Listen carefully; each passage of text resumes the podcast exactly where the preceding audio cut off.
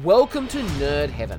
I'm Adam David Collins, the author of Jewel of the Stars, and I am a nerd.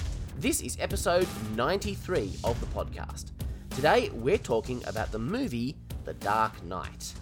The description on IMDb reads When the menace known as the Joker wreaks havoc and chaos on the people of Gotham, Batman must accept one of the greatest psychological and physical tests of his ability to fight injustice. The screenplay was written by Christopher Nolan and Jonathan Nolan, who are brothers, with a story by Christopher Nolan and David S. Goyer. It was directed by Christopher Nolan and it first released on the 14th of July 2008. In 2008, I was raising a very young family. I had just bought my first house, or was shortly about to do so. I wasn't made of money. Consequently, instead of buying this movie on DVD, as I did with Batman Begins, I hired it from the local video rental place, because that was cheaper. and forget the cinema. I didn't go to the cinema for years when my kids were little. So I've only ever seen this movie once. I remember continuing to enjoy the serious tone, but it didn't have that origin backstory element that I loved so much in the first movie. So I was really interested to see how I'd react to a rewatch after all these years. The movie has a very silent beginning, so much so that I had to keep checking that the sound on my computer was working. We know from the ending scene of Batman Begins that this movie would introduce the Joker as its villain.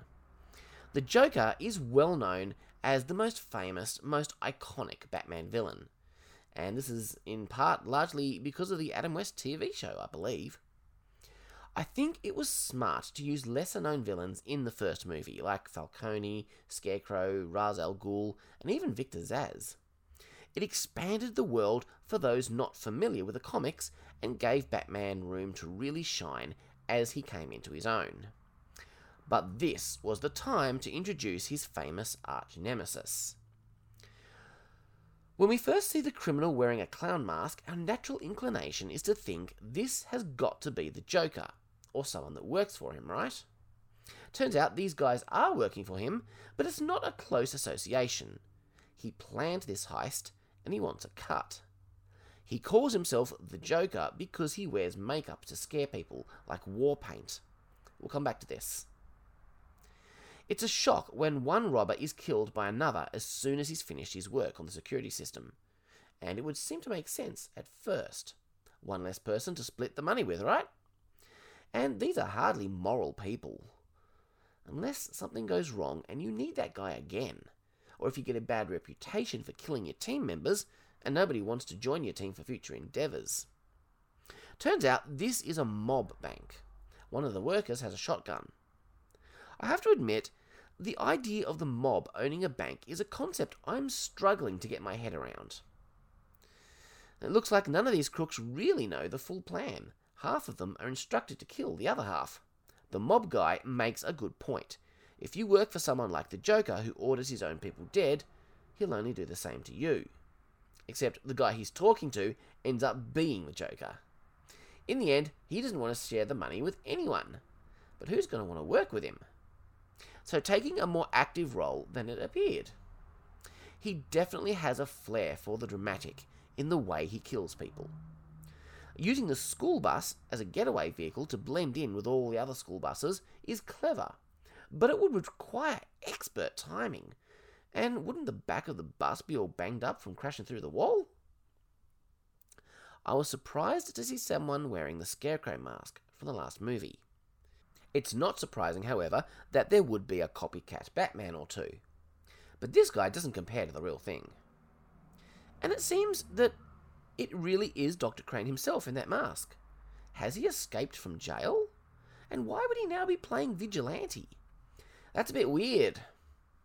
There's a storytelling reason to do this. The idea is you show the villain who was such a threat last time as being ineffectual compared to the new villain, thus emphasizing how powerful and threatening the new villain is. Except, Dr. Crane was never really much of a threat to Batman. Ra's al Ghul was the main threat. The big difference, of course, between Batman and these fakes is competence. he's got the skills, the experience, and the equipment. They don't. Uh, Bruce has obviously affected some upgrades to the Tumbler. It has some auto drive features, which are not so unbelievable in 2022, but was still science fiction in 2008. Batman doesn't always come when Gordon turns on the signal, because he's busy. But Gordon likes to do it anyway, to remind people that Batman is out there. That one scene when Alfred brings breakfast into an empty bedroom speaks volumes without a line of dialogue. Of course, the next scene has the dialogue, which is almost redundant. Bruce has set himself up with a temporary Batcave under a Wayne Enterprise facility, while the mansion is being rebuilt. It's a massive empty area with white ceiling. It looks somewhat unreal. Alfred warns Bruce that he needs to know his limits. Bruce says Batman doesn't have any. Now Alfred points out that Bruce does. What's going to happen on the day when he realizes them? And that's a clear, ominous warning about a coming theme in this movie. And while Bruce likes to think that Batman has no limits, he clearly does, because even as a symbol, he's portrayed by a human being. Batman is built on the flaws of that human, Bruce Wayne. So we meet the exciting new DA, Harvey Dent. And for those who haven't picked up on it, we see him making decisions by flipping a coin. Rachel is not only working for Dent, she is apparently dating him. She gave Bruce a little sliver of hope that maybe they could be together someday when Gotham no longer needs Batman but at the same time, it doesn't seem that she's willing to wait for him. I'm not saying that she should, but by dating someone else, it makes her offer kinda hollow, right? So now we have to talk about Katie Holmes, because Rachel has mysteriously changed her face, like a Time Lord. Katie Holmes didn't return for this movie, and we don't know exactly why. We probably never will. We know that Christopher Nolan wanted her to return and was reportedly a bit upset that she didn't. She was quite busy at the time and has said publicly that it was a decision that was right for her at that moment, but she would love to work with Nolan again someday. I was disappointed when I learned that the character had been recast. I quite liked Katie Holmes in Batman Begins. The role went to Maggie Gyllenhaal. And I have to say, having just rewatched this movie, she did a fantastic job. It can't be easy to come in and portray a character previously played by someone else, especially if you're supposed to be in the same continuity as that previous actor. But Maggie made me believe. And while I really liked Holmes in Batman Begins, I think I can say that Maggie Gyllenhaal gave a better performance in The Dark Knight. She plays Rachel as a little older, a little wiser, and I really enjoyed what she did. The new head of Falcone's crime organization, Maroni, who's played by Eric Roberts, an actor I quite like, has apparently got a fall guy to admit to being in charge, much to the amusement of everyone in the audience. I'm sure that's not what they're called in a courtroom, but you know what I'm talking about. This guy has smuggled a gun right into the courtroom, even up to the witness stand, which is a little hard to swallow. But at least this movie gives an explanation. It's made of carbon fibre, which I'm guessing doesn't set off metal detectors. Last movie, both Bruce and one of Falcone's men got guns into the courtroom, and that was never explained. Dent comes across as very cocky, but also very capable. He disarms the witness without a single hint of anxiety. Gordon and Batman are trying to cripple the mob by depriving them of their money. They plan to raid the mob banks before the Joker can rob them. The Joker is a side problem at present. Bruce is falling asleep in board meetings because he's been out all night as Batman. But that doesn't mean he's neglecting the company. He's keeping a tight eye on things, more so than it appears. I like that. This is his father's legacy, after all. The rivalry between Bruce and Harvey over Rachel is kind of embarrassing to observe. I guess I can't blame him. Bruce and Rachel are not together, not by Bruce's choice. Often in superhero stories, You'll have the hero tell his love interest that they can't be together, but then get all moody and belligerent when a woman pursues something with someone else. I believe Smallville did this once or twice. But you can't have it both ways. Anyway, nothing quite so angsty going on here. Bruce would have Rachel in a second if she'd have him, and Harvey is in the way of that. This is a point we'll connect back to later when we talk about character goals. As far as we know, Harvey has no beef with Bruce. But when another guy puffs out his chest in a passive aggressive kind of way, you're gonna puff back. That's just how that works, right? So there's this mutual ribbing that's going on during the conversation. I mean, it was quite rude of Bruce to intrude on their date the way he does. But he doesn't really care. They begin debating the merits of Batman. Ironically, Harvey is in defense and Bruce against. I like how Bruce's date isn't just portrayed as a bimbo. She has considered opinions, and she's the one who brings up the topic. Rachel points out the example of Caesar, who was appointed by the people to defend them, but then never gave up his power. Could the same end up being true of Batman? Harvey's answer is important. This is his thematic sentence. You either die a hero or you live long enough to see yourself become the villain. Let's see how this particular theory plays out with our main characters throughout the story. But Harvey thinks Batman doesn't want to do this forever. He's looking for someone to take up his mantle. Maybe even somebody like him. And he's shocked to learn just how right he is about this. Bruce is sold. He wants to throw his financial support behind Dent but he has his own ulterior motives. What if Harvey Dent is the hero that can solve Gotham's problems in a more by the book kind of way? What if he could take over the mantle from Batman? That would then leave Bruce free to pursue a relationship with Rachel, one she claims she'd be interested in once Batman is a thing of the past. Ultimately, Batman is thinking more about his own personal wants and needs here than about what's best for the city. It's hard to blame him. He's an imperfect person who does have wants of his own. But we'll have to see what he ultimately puts priority on when the time comes. That will determine what kind of man he is. So, surprise, Lau, the guy that Wayne Enterprises was thinking of doing business with, the guy that Bruce decided not to work with, is involved with the Gotham mob. The Joker has stolen a few million dollars from them. But Maroni isn't convinced that the Joker is the real problem. The cops are the bigger issue. They're trying to seize the rest of their cash. Lau hides the money from them, so when Gordon gets in there, there's nothing to find. And that's when the Joker barges into their little meeting. This scene is the first introduction we really get to Heath Ledger's Joker. His first act is to kill one of the mob guys who tries to throw him out using a pencil.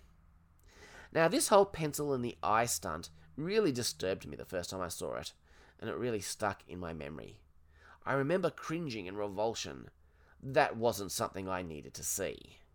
This time around, it didn't really affect me as much, possibly because I knew it was coming. That first time when it happened, I really thought through the implications. Really disturbing.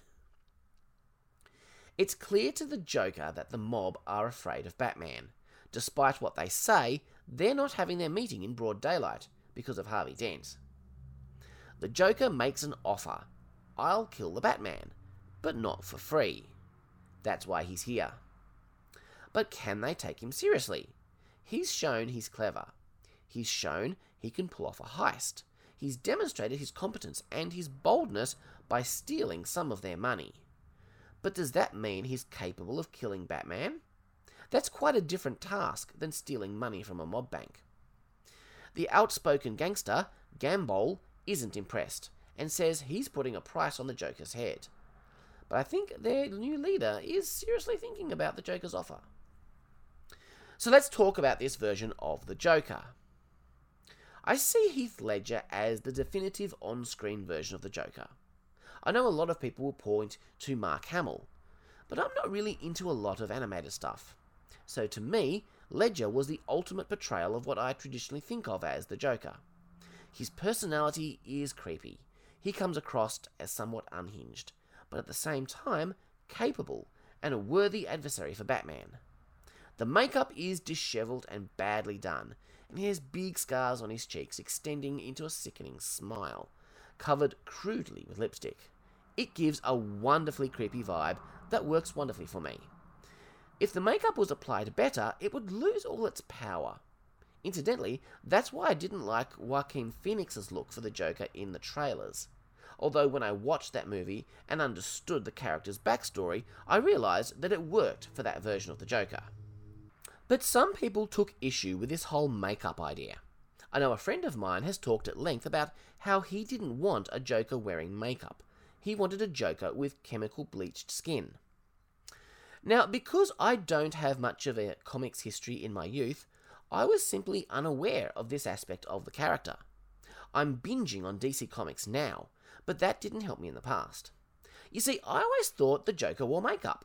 My previous exposures to the character were Cesar Romero, who wore bright makeup over his moustache, and Jack Nicholson. As I explained last time, I completely misinterpreted what was going on in the 1989 Batman movie. I thought that Nicholson's Joker wore makeup to cover his disfiguration from landing in the chemicals. It was only recently that I learned that the natural skin tone was in fact the makeup, and the clown face was his real skin. And I'm sorry, but I just find that kind of silly, especially the hair. I, I can buy the idea of the bleached skin from the chemicals, but not if it looks just like makeup. Jared Leto's look is a lot better for this. The green hair from landing in chemicals? Now, that just doesn't work for me at all. So to me, the Joker has always been, and probably always will be, a creepy guy who wears clown makeup. I'm sorry, I just didn't know any different before, and now that idea has solidified in me. Anyway, it goes without saying that Heath Ledger's performance in this movie is outstanding. He won an Oscar for it. It's just such a tragedy that he died before ever receiving it. So Dent and Gordon meet Batman on the rooftop. There's a lot of blame going around for what happened, and what really matters is that they need to get Lau back. He's fled to Hong Kong. Harvey can get him to talk if Batman can get him back somehow. When Bruce goes to Lucius for help, the scene almost plays like a Bond film, where 007 goes and gets his latest gadgets from Q. But somehow that works. The Joker comes to see Gambol, but his method of arrival is suitably theatrical. He arrives in a body bag, pretending to have been killed. And that's when we hear his question for the first time Do you want to know how I got these scars? It's not the last time he'll ask somebody that question, and each time he'll give a completely different story, each as dark and twisted as the last. Of course, at this point in the movie, we don't realize that, so we take this story about his wife beating father at face value. Ah, so that's why the Joker is so messed up. But that's too easy, too trite. Does a tragic childhood justify the person the Joker is? It certainly doesn't excuse it. Does it explain it? Well, plenty of people have had horrible childhoods, like the story he tells, but they don't grow up to be psychotic serial killers. Ultimately, I think the reason the writers had given him all these conflicting stories is that they're showing that no one incident really truly explains or justifies what he is. He's just insane. Normally, I don't like it when explanations are not fully given, when stuff like this is left hanging as a mystery that's never resolved. Often it's done badly, so it leaves me feeling unsatisfied. But here, it works wonderfully, so I'm totally with it. The Joker is slowly taking over the criminal underworld in Gotham, but he's doing it in such a Joker way. He has Gambol and some other goons fight it out to the death for the privilege of joining his team. This guy is really sick. A Fox has a clever way of getting into the interior of Lau's building and planting another jamming device in there. I quite like seeing these two working in the field together. Now, this part of the movie really does feel like a spy thriller. Batman usually confines himself to Gotham. I think this is the first time I've seen him operating in another country on screen. The method of extracting Bruce and Lau from the building into the plane looks awesome. But man, it will be terrifying. It seems strange to me that Rachel, a lawyer for the DA's office, is interrogating Lau, not a police officer. Is that normal in America? Because here, it's the police who interview people. Then, when they think they have sufficient evidence, they charge the suspect. And then they appear in court. Although, interestingly, we don't have district attorneys like in America. As far as I understand, it's actually the police themselves that prosecute criminal cases. You hear the term police prosecutor. Gordon makes mass arrests. Rachel and Dent have worked out some legal option where, if you get a conviction on one, you can get a conviction on a bunch of their accomplices. I don't fully understand, but it's looking pretty nice for the good guys at the moment. Until the judge finds a playing card, a joker, amongst her papers. The Joker makes a direct challenge to Batman by dumping the dead body in Joker makeup of one of the copycat Batmen through the mayor's window. The Joker wants the Batman to step up and take off the mask. Every night he doesn't, people will die. Despite the jokes and ribbing, Bruce is genuine when he says he believes in Harvey Dent. Yeah, he's got his ulterior motives, but he genuinely believes Harvey is what the city needs, maybe even more than it needs Batman. Gotham needs a hero with a face. Bruce opens up to Rachel. He believes the day is coming very soon where Batman won't be needed, and when that day comes, he's asking her to be there for him. The people the Joker plans to kill tonight are quite important. The judge and Commissioner Loeb are among them. Harvey Dent may be another. The Joker crashes Bruce's fundraiser for Dent. Rachel stands up to him, and that's when he tells her his second scar story. This one is about a wife who was disfigured. He disfigured himself to be like her, and she left him. When Batman shows up, the Joker throws Rachel out the window. Batman has to jump out. Batman has to jump out and catch her and reach the ground safely. His cape barely opens as he seconds from crashing into a car uncounted stories below. Now, this is even more unbelievable than the fall out of the window in Batman Begins. It's laughable to expect us to believe that Batman and Rachel are still alive. That's a real problem for me. Alfred seems to have a greater understanding of the Joker. This is not the man with a rational goal. He's not after the things that most criminals are after. Some men just want to watch the world burn. So, how do you understand a man like that? How do you defeat him? Batman has been called the world's greatest detective, and we get to see him doing a little detective work, specifically some forensic work, analysing gunshots into brick. I really like how the movie acknowledges that somebody in Wayne Enterprises is going to notice their own tech from applied sciences being used out there by Batman. That's only logical but Lucius is quite capable of dealing with that. What's harder for me to swallow is that Bruce gets a fingerprint of the shooter off the hundreds of shards that were once a bullet. Okay. The Joker's next target is the mayor, who is giving a speech at Loeb's funeral. It's interesting to see the Joker out of makeup as he pretends to be one of the cops, giving a rifle salute. Gordon has been shot, but we know he can't die because he hasn't become commissioner yet. Still, they play it for real, and they portray the emotion of it very well. Rachel is the next target. Harvey needs someone he can trust, and Rachel suggests Bruce Wayne. So, you know the trope. The vigilante holds the crook out a window, threatening to drop them.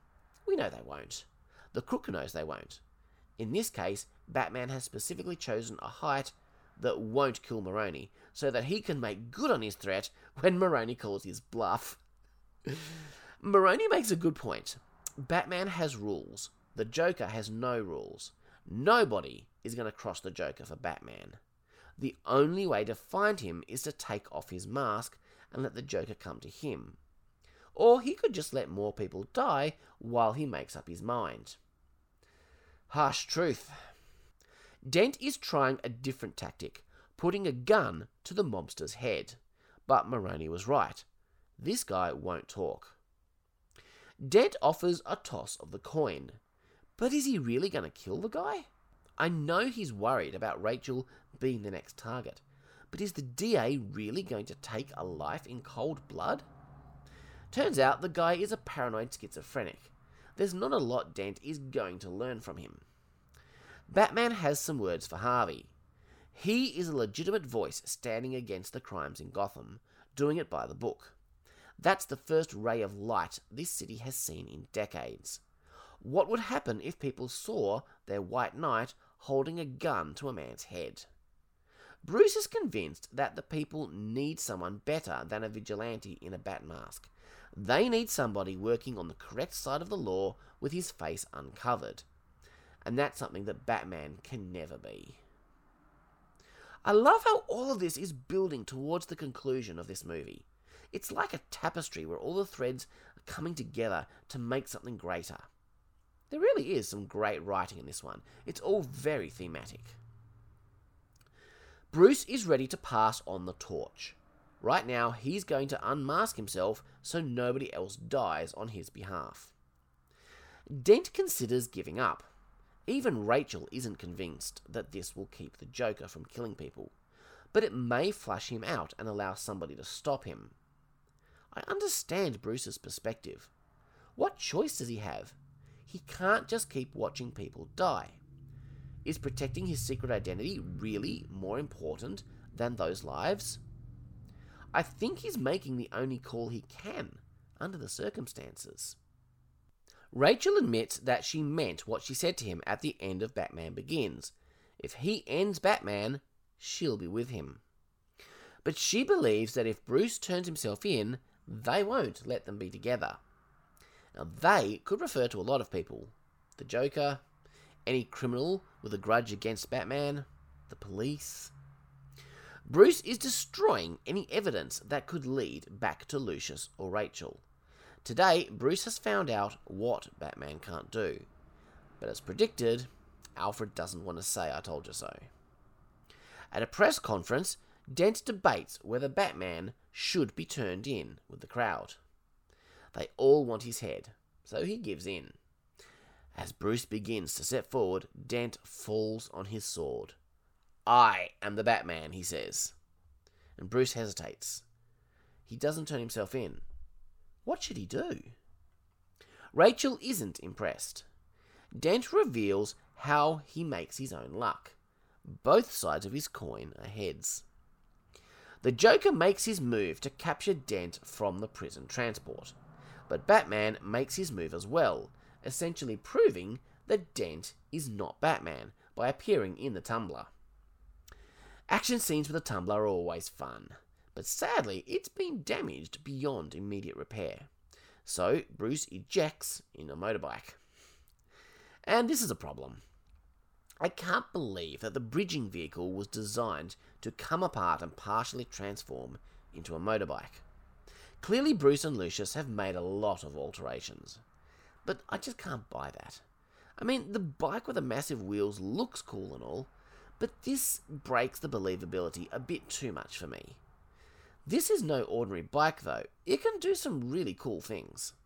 Despite all he has done, Bruce still holds to his rule he doesn't kill the Joker. Just when it looks like all hope is gone, who should show up but Jim Gordon, alive and well. Now they have the Joker in custody.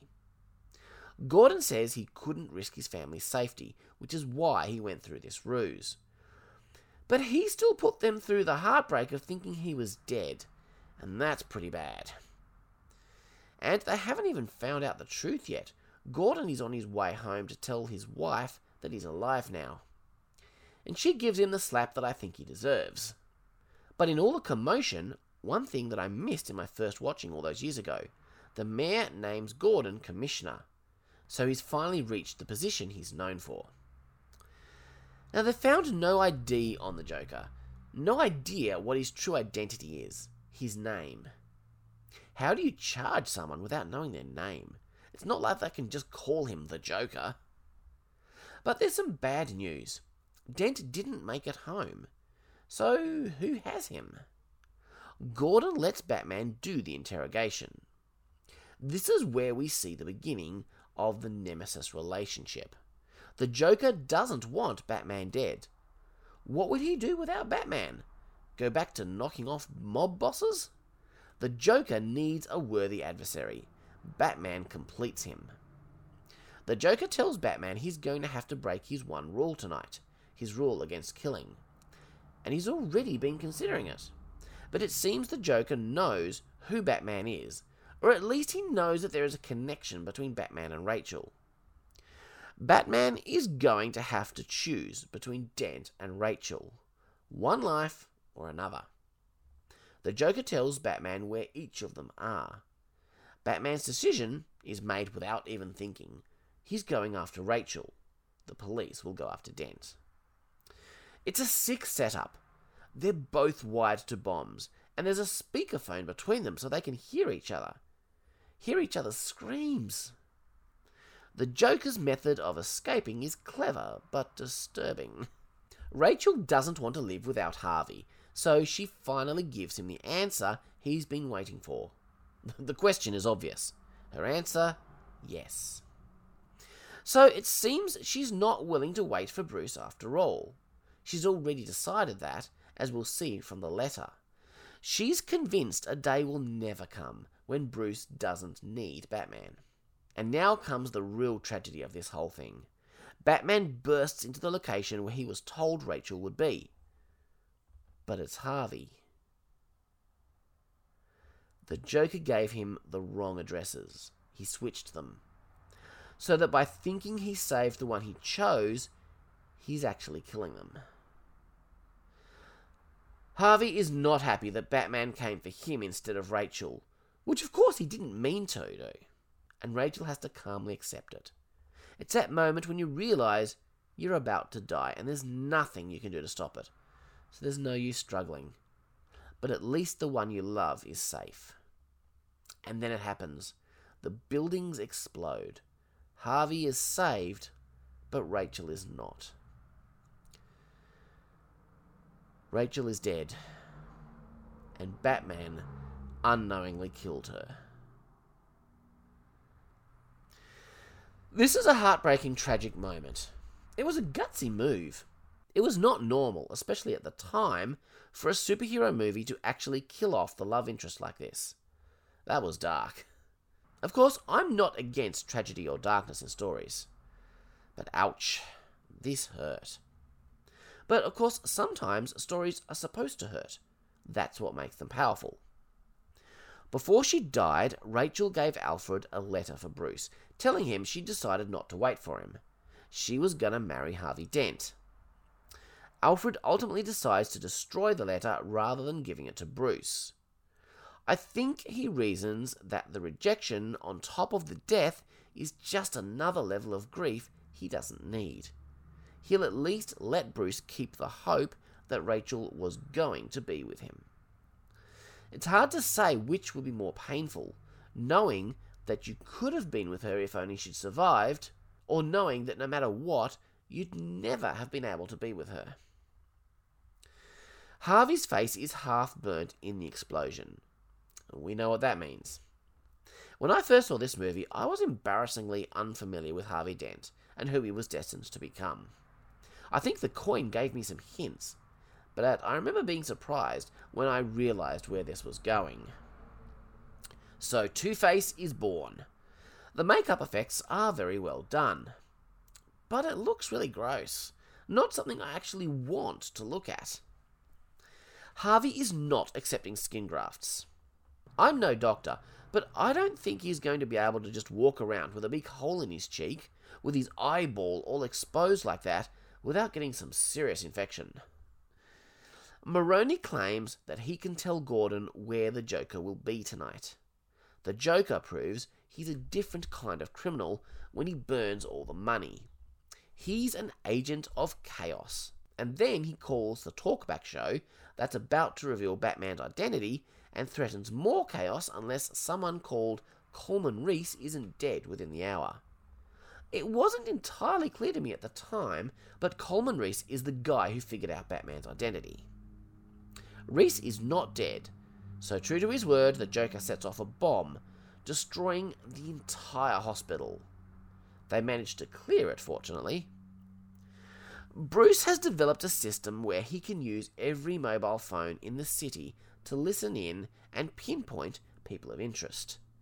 As Lucius points out, it's a clear violation of privacy and potentially gives too much power to one person. Even though the only person Bruce trusts to use it, over even himself, is Lucius. It's an interesting dilemma. It may help Bruce find the Joker, and Lucius is willing to help him this one time, after which he'll resign. Batman is a vigilante. He operates outside the law. It's interesting that this is the line Lucius feels so strongly about. What do you think? Has Bruce crossed a line here? And if it helps to stop the Joker, is it worth it? Harvey is after the people that took Rachel, moles within the police department. The Joker has threatened more chaos and death in the city, and half the population are evacuating Gotham via ferry. The Joker is running a sick social experiment. Two boats, one full of criminals, another full of evacuating civilians, each rigged with a bomb, each with a detonator to destroy the other boat. At midnight, he blows both boats up, unless someone on one of those boats pushes their button, destroying the other. The Joker will let that boat live. So, by sacrificing, murdering, the people on the other boat, they'll save themselves. The civilian boat is taking a vote. The guards on the criminal boat are desperately trying to stop the prisoners from rioting and pushing the button. This kind of sick game is exactly the kind of thing that the Joker delights in. Meanwhile, Harvey has taken Gordon's family. It's all happening. There's lots of fantastic drama as the crews of the boats try to make their decisions. It's really interesting how it all develops. Thanks to his invention, Batman has found the Joker, and so begins their epic showdown. In the end, neither crew destroys the other. Likewise, Batman and the Joker won't kill each other. Batman because of his morals, and the Joker because fighting Batman is too much fun. The Joker is fighting for the soul of Gotham. That's not going to be won with a fistfight. Much like Lex in Batman vs. Superman, he's trying to make a philosophical point about morality. But the people in those barges have just proven that the city is full of people willing to do good. But for how long? The Joker has taken the White Knight, Harvey Dent, and transformed him into something ugly. I'm not talking about his face. He's turned Dent into a killer, the beacon of hope that Bruce believed in. When people see that, their idealism, their hope in good, will evaporate. That's the Joker's victory. But the Gotham police arrive and arrest him. He'll spend the rest of his life in a cell, and that's the last we'll see of him in this movie. But there's still a good 20 minutes of the film left. How do you have a climax without your primary villain? Isn't that the Joker? Well, he may be the primary villain, but putting aside that word, he's not the primary antagonist. Harvey Dent is the primary antagonist. The antagonist is the one who stands opposed to the protagonist's goal in a story. Our protagonist is Bruce Wayne. And what does he want? Ultimately, his goal in this movie is to stop being Batman so he can be with Rachel. He wants to rise up Harvey Dent as a different kind of hero, a better hero, a white knight who can do the things Batman can't. Harvey opposes Bruce's goals the whole way through. First, by simply being with Rachel, keeping her from relationship with Bruce, but ultimately by becoming bad, by failing to be the hero Bruce wanted him to be, by constantly making bad choices, proving that he's not the good person Bruce wants so desperately for him to be. And that's what we're about to see play out in this final sequence as Harvey threatens Gordon's family. So, if the Joker isn't the antagonist, what role does he play in this movie? Well, I learned this from an old episode of the Writing Excuses podcast about the Hollywood formula with a guy named Lou Anders. The Joker is what's referred to as the relationship character. The relationship character is the embodiment of the story's theme. The Joker is constantly trying to convince Batman that he's more like the Joker than he is like the idealized hero that he wants Dent to be. You're a freak, just like me. In the end, Batman fulfills this by accepting his role as the Dark Knight. This is fascinating stuff to me. It's interesting to me that Harvey has chosen Gordon as the target of all his rage. I understand he failed to save Rachel, but there are bigger targets. The Joker is the most obvious, of course, but he has his reasons why he wants to go for someone more directly connected to the failure. Batman is the more logical target. Batman was the one who went to the wrong place and saved Harvey instead of Rachel. I could totally understand Harvey targeting Batman. But Gordon? I guess the difference is Gordon is tangible. Gordon is a real person with an identity and a family. What is Batman? A persona. How do you hurt Batman? Who are his loved ones? You can't know that without knowing who is behind the mask. And Harvey's approach is very Joker like. He's playing games he's going to pick one of Gordon's family, the one he decides Gordon loves the most. That's the life he's going to take. One for one. He doesn't even want to escape from this, and that makes him especially dangerous. Batman shows up, mercifully. Harvey feels betrayed, not just on a personal level because of Rachel, but on a larger level. You lied to me. You said we could be decent men in an indecent time. You were wrong. The world is cruel, and the only morality in a cruel world is chance. In his mind, that's fair. The Joker chose Harvey because he was the best of them. The Joker wanted to prove that even a man like Harvey Dent could fall. Sadly, Harvey has proven him right. That's the tragedy of this whole story. The heavy drama here is powerful, doubly so because I'm a parent. So Batman rescues the boy and Harvey dies in the struggle, leaving Gordon and Batman with a dilemma. The Joker has won. Any hope for saving Gotham dies with Harvey's reputation. So Bruce does the only thing he can. There is only one way left to defeat the Joker. And he can't let the Joker win. Batman claims responsibilities for Harvey's crimes. Tell them I did it, he says to Gordon. Batman takes the fall for Harvey so that Harvey's reputation can remain untarnished, thus preserving hope for the people of Gotham. Batman calls back to something Harvey Dent said earlier in the movie. He has now grown old enough to see himself become the villain, but not in the way anyone expected. As Bruce rides off on his bike, Gordon's son says, But he didn't do anything wrong. I can't help but see strong Christ parallels here. An innocent man is taking on the crimes of the guilty for the good of others. And Christ parallels hit me right in the heart because of my personal beliefs. This is a tragic but beautiful ending. So Bruce has now become the Dark Knight, the hero Gotham deserves, but not the one it needs. The name takes on so much new significance at the end. It wasn't just a case of, well, we can't call it Batman, so what's another name for Batman? No, the Dark Knight has deep meaning, especially when contrasted with Harvey Dent as the White Knight. I love it.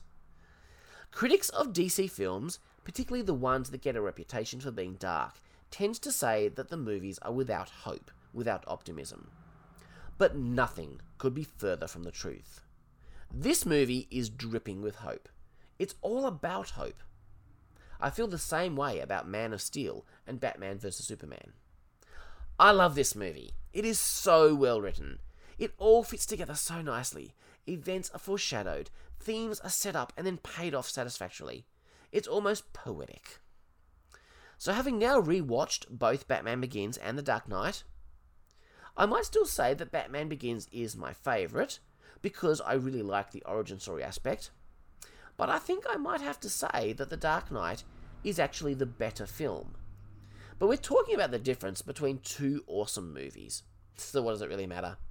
The point is, they are both fantastic. Next time, we'll conclude our look at this trilogy by watching The Dark Knight Rises, which I've also only ever seen once.